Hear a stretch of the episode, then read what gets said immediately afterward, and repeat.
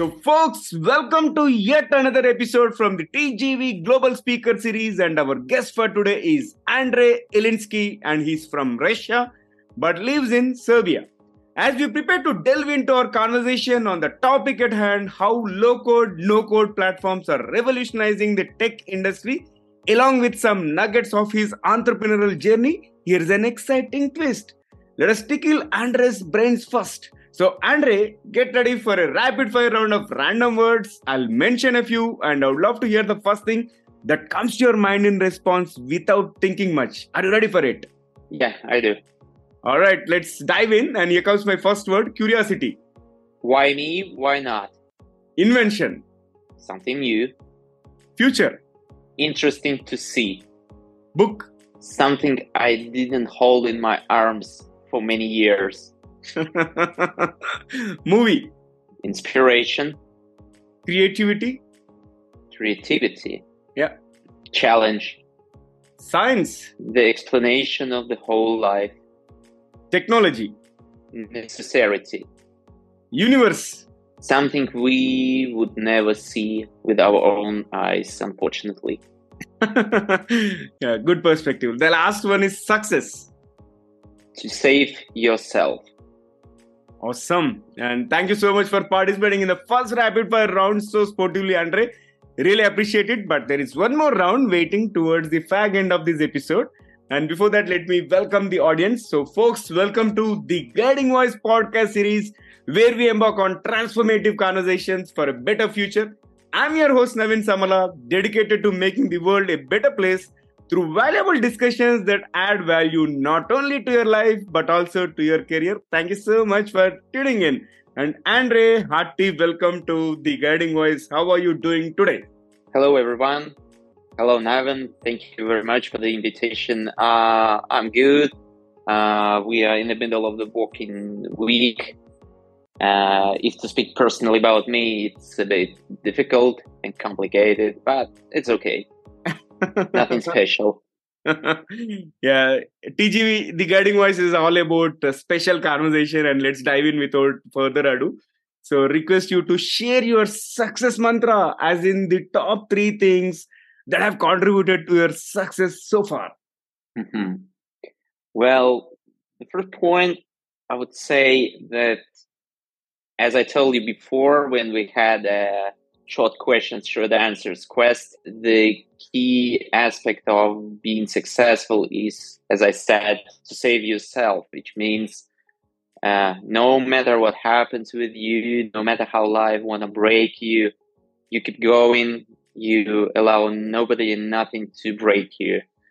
So uh, this is the first point uh, about the success. The second point about the success is not to be focused on something the only one, you know, uh, because in my career, I faced this problem when I was totally involved in something. One, I was totally inspired, uh, focused on this. And at one moment, uh, when it became obvious that it doesn't work, I couldn't stop because because I was bananas with this. I liked what I was doing, and I couldn't uh, break my pride to say, "Come on, man! It's it's time to stop. Try something new. Refocus."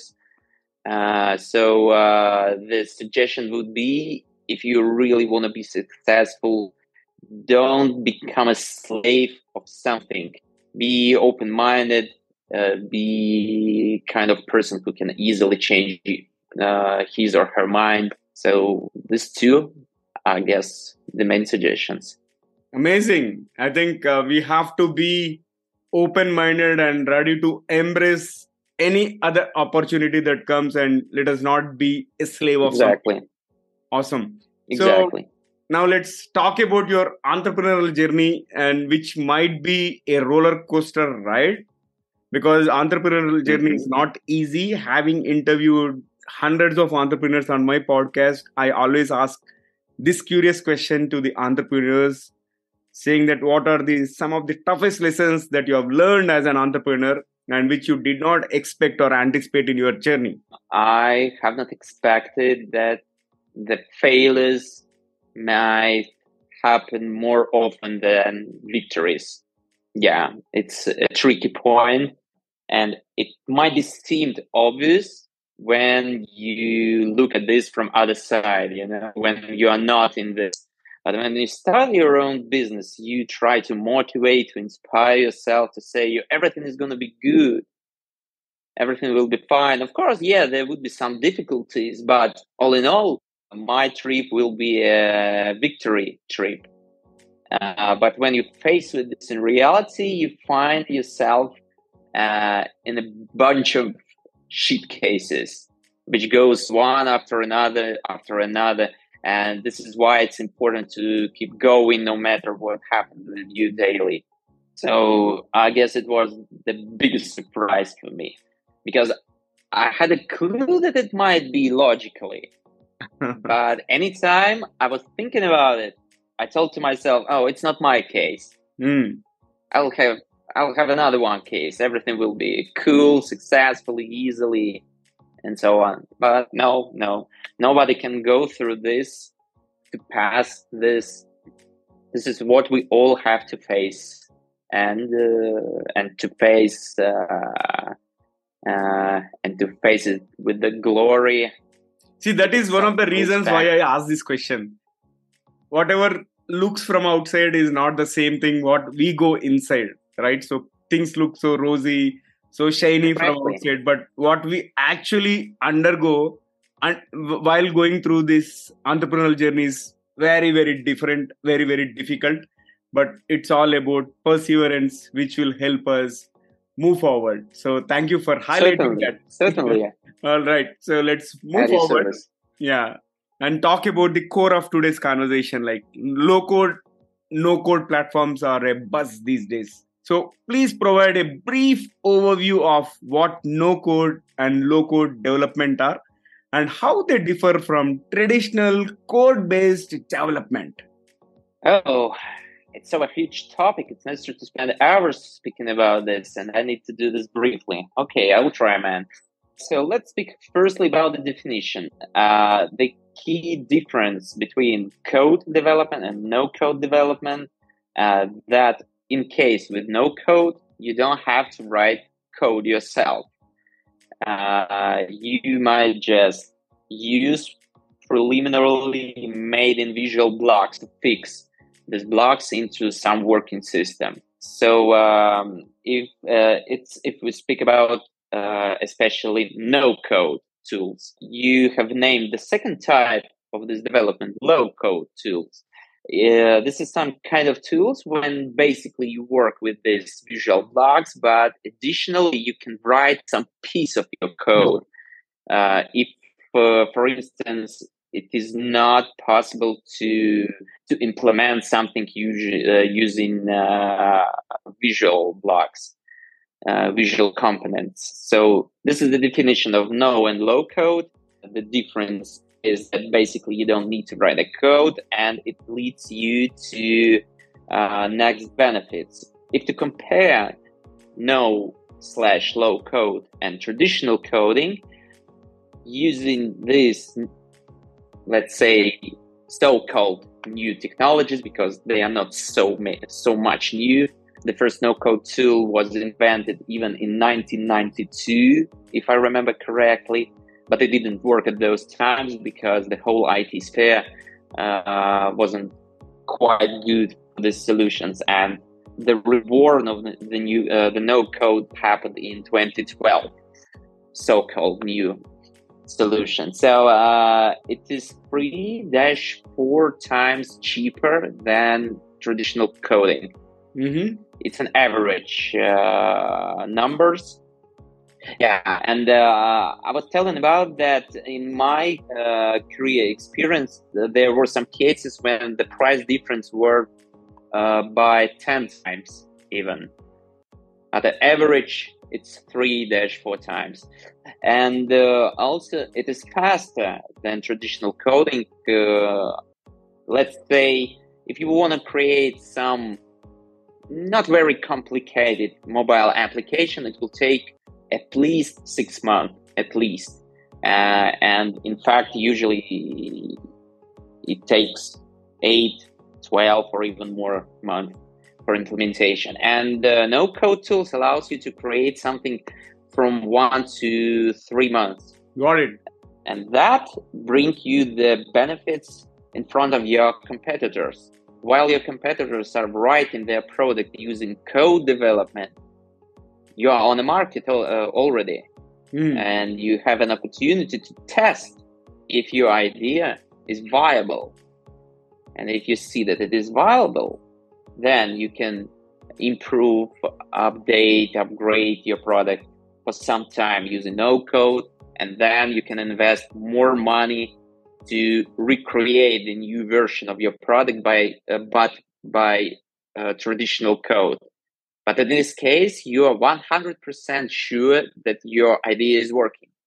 That, that makes absolute so sense. This is the yeah. difference let's move forward andre and uh, startups right face unique challenges and what are some of the most common insurmountable problems that beginner entrepreneurs encounter in the tech space and how can these no code development help address them yeah you know we have a good uh, transmission from one topic to another uh, i have stopped in a proper place to answer your next question I remember once I have read uh, one article in some uh, online resource where were provided a research on this topic. The research, uh, the research uh, put on the question why startups fails, why startups fail. Pardon. Uh, so the first reason was obviously the lack of funds, the budget, and so on. But the most interesting was the second position. The second position was called no market need. So it means that, uh, and uh, this second place took approximately something like 30% in the percentage pipe. So we can almost say that every third aspiring entrepreneur doing something and market does not need it at all.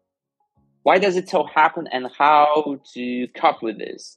Well, the first mistake aspiring entrepreneurs do, they start implementing some projects only in accordance of their own vision.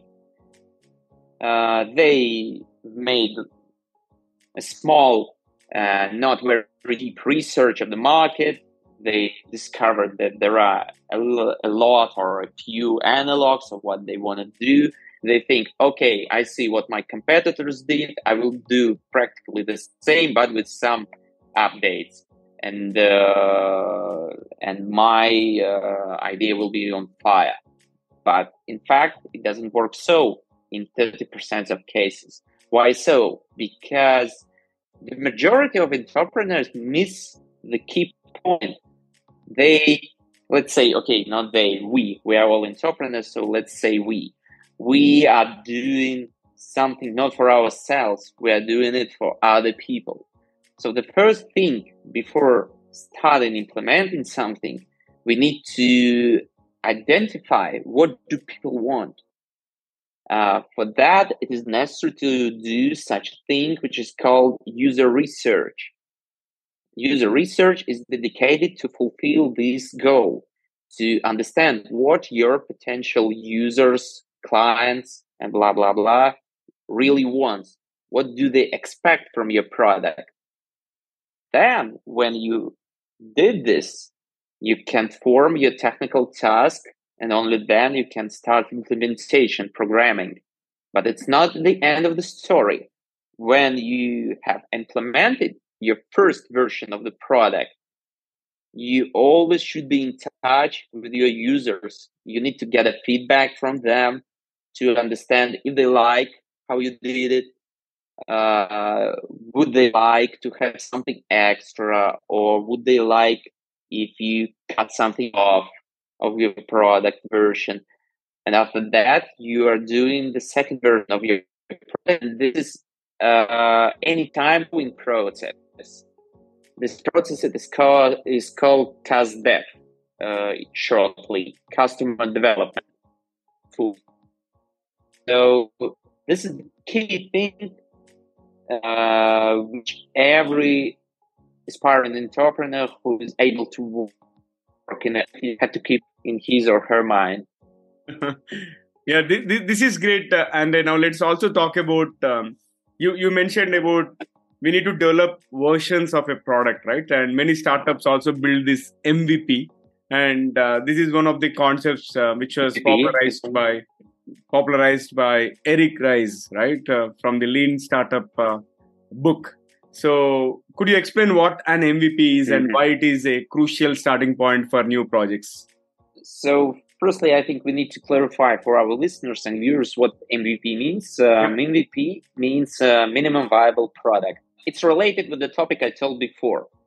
When you got some your user research, you have a clue what you need to do, but you always need to keep in mind that any research this is a small amount of people. You may take uh, a research among, let's say, 100 people, 500 people, million of people. But if you take the interview from another million people, uh, your data will change dramatically or even change dramatically. So when you get some feedback, you need to understand this, that it doesn't give you 100% of guarantee that if you do this, what people told you, it will work for other 100, 500 or million people. For that, you need to minimize your risk. To minimize risks, you need firstly cut off some paragraphs of this user research, and you have to remain only the key things the main things. I like an example I used to give to people when I explain what MVP means. Uh, let's say you want to create some payment system, the analog of Stripe or I don't know, uh, PayPal and so on. Currently, this product has uh, have a lot of options inside, but uh, for your start, you don't need all these options. You just let's say two or three options. What do your potential clients need from this payment system? So fast delivery, delivery itself, so based somewhere during the transaction, and uh, the lowest commission comparing with all other services. That's it. Just three paragraphs. Paragraphs. Mm-hmm. That's what what have to be done for the first action. So, in fact, that it is. That's what uh, MVP means. You need to cut off all the rest, uh, what is less important for the product. Mm-hmm. When you implemented the main things and you see that you have a lot of users, you have a huge uh, monetization for this. After that, you can keep going on. You can move and add something extra this, uh, when you move uh, when you move this way, you minimize your risks to lose a lot of money and a lot of time because as less as you have um, options in your product, the cheapest price for the uh, creation will be. Got it. Very clear. And less time and less time will be spent. Mm-hmm. Nice. Awesome, awesome, uh, Andre. Now let's talk about uh, your studio.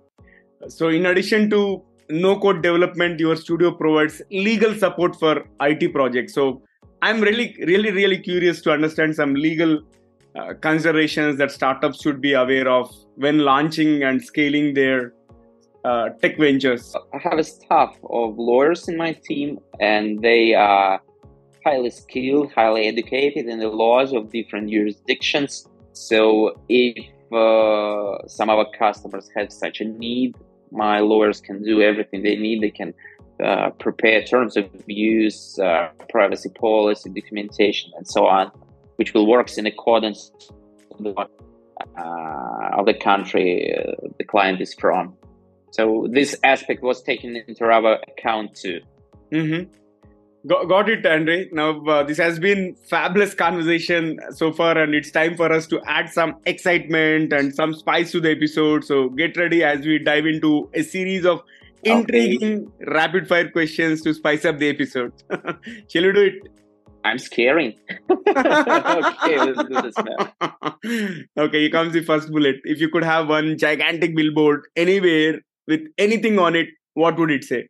Uh, sorry, it was a short disconnection. Could you repeat your question, please? I, I am asking like if you could have one gigantic billboard anywhere with anything on it, what would it say? In my mind, my dreams are real. Wow. And what is the most beautiful place you have ever visited? I guess the most beautiful place is the place that I still didn't see. okay. Can you describe yourself in just one word? Can I use at least two words? Yeah, no problem. Go ahead.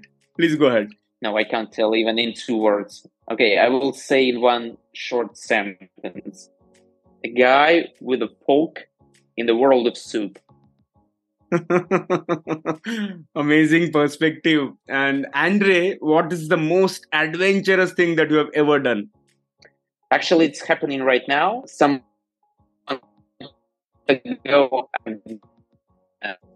for five years, I have decided to reorient my business.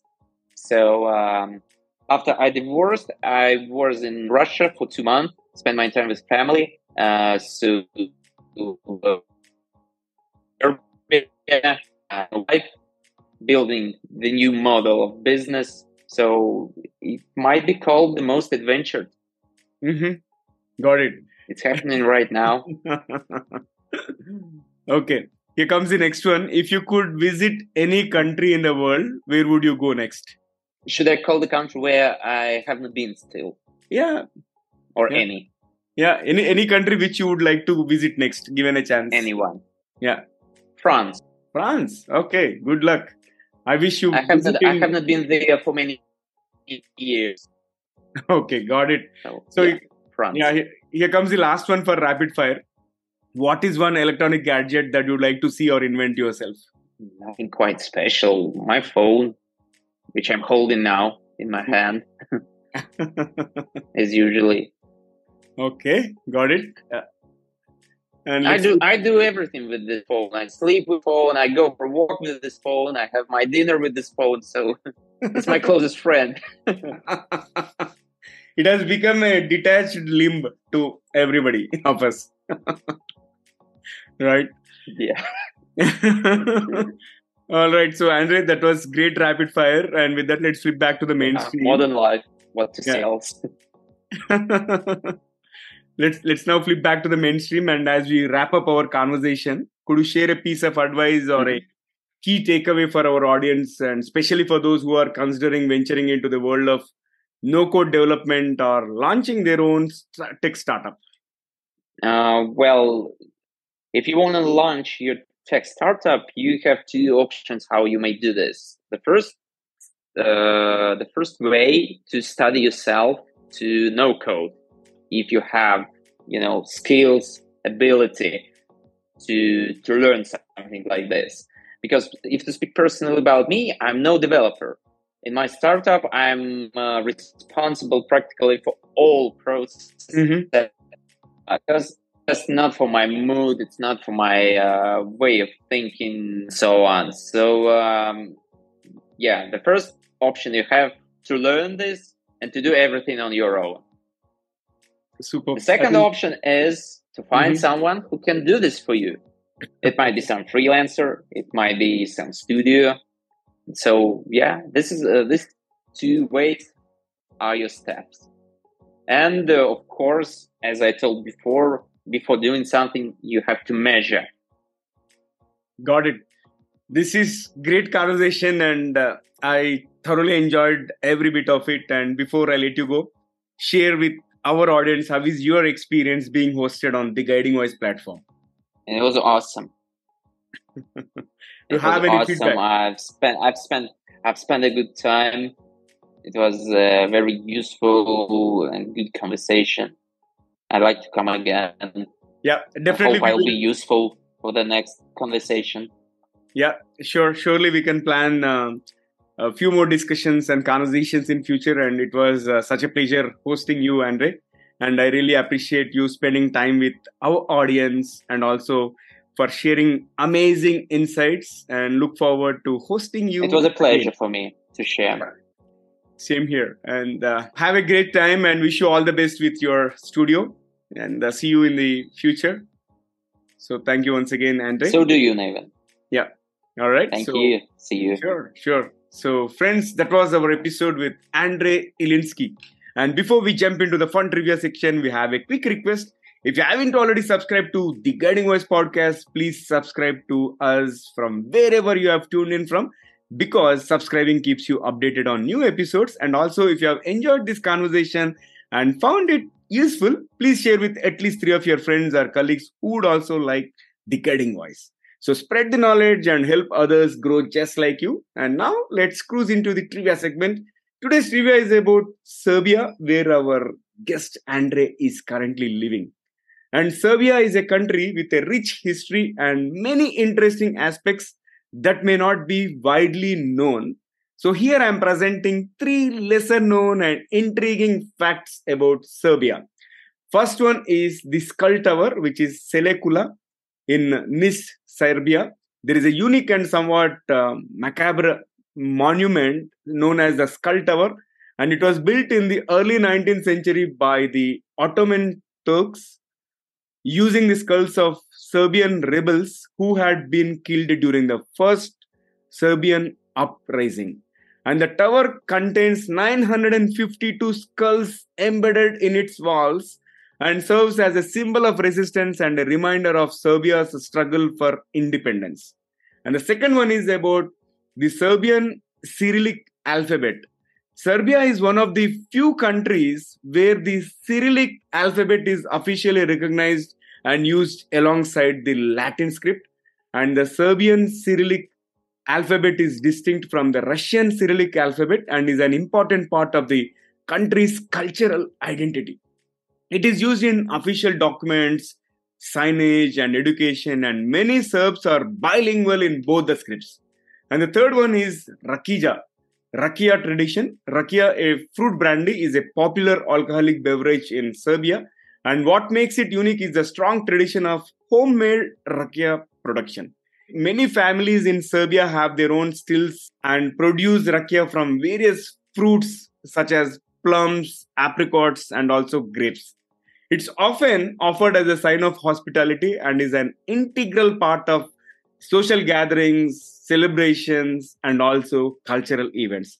So, here are a few lesser known facts and interesting aspects of Serbia's culture and history. And I'm sure you must be aware of a few of them. And in case if you know something about Serbia, please feel free to leave a comment. If you are watching it on YouTube, you can comment there. Or if you have found this episode on social media platform, you can comment there. And that's it for today's episode. Thank you so much for tuning in and taking time to tune into this episode and also for being part of our awesome community. Folks, we would love to hear from you. So do not hesitate to share your ideas and feedback and also guest speaker suggestions, topic recommendations, either through our social media or you can also email us at theguidingvoiceforyou at gmail.com. Let us create content that resonates with you. I'm your host, Naveen Samala, a lifelong learner, and my goal is to have impactful conversations that improve not only your life, but also your career. And until next time, take care, stay inspired, and remember the future holds great things because the best is yet to come. And goodbye for now. See you all in the next episode with another amazing guest.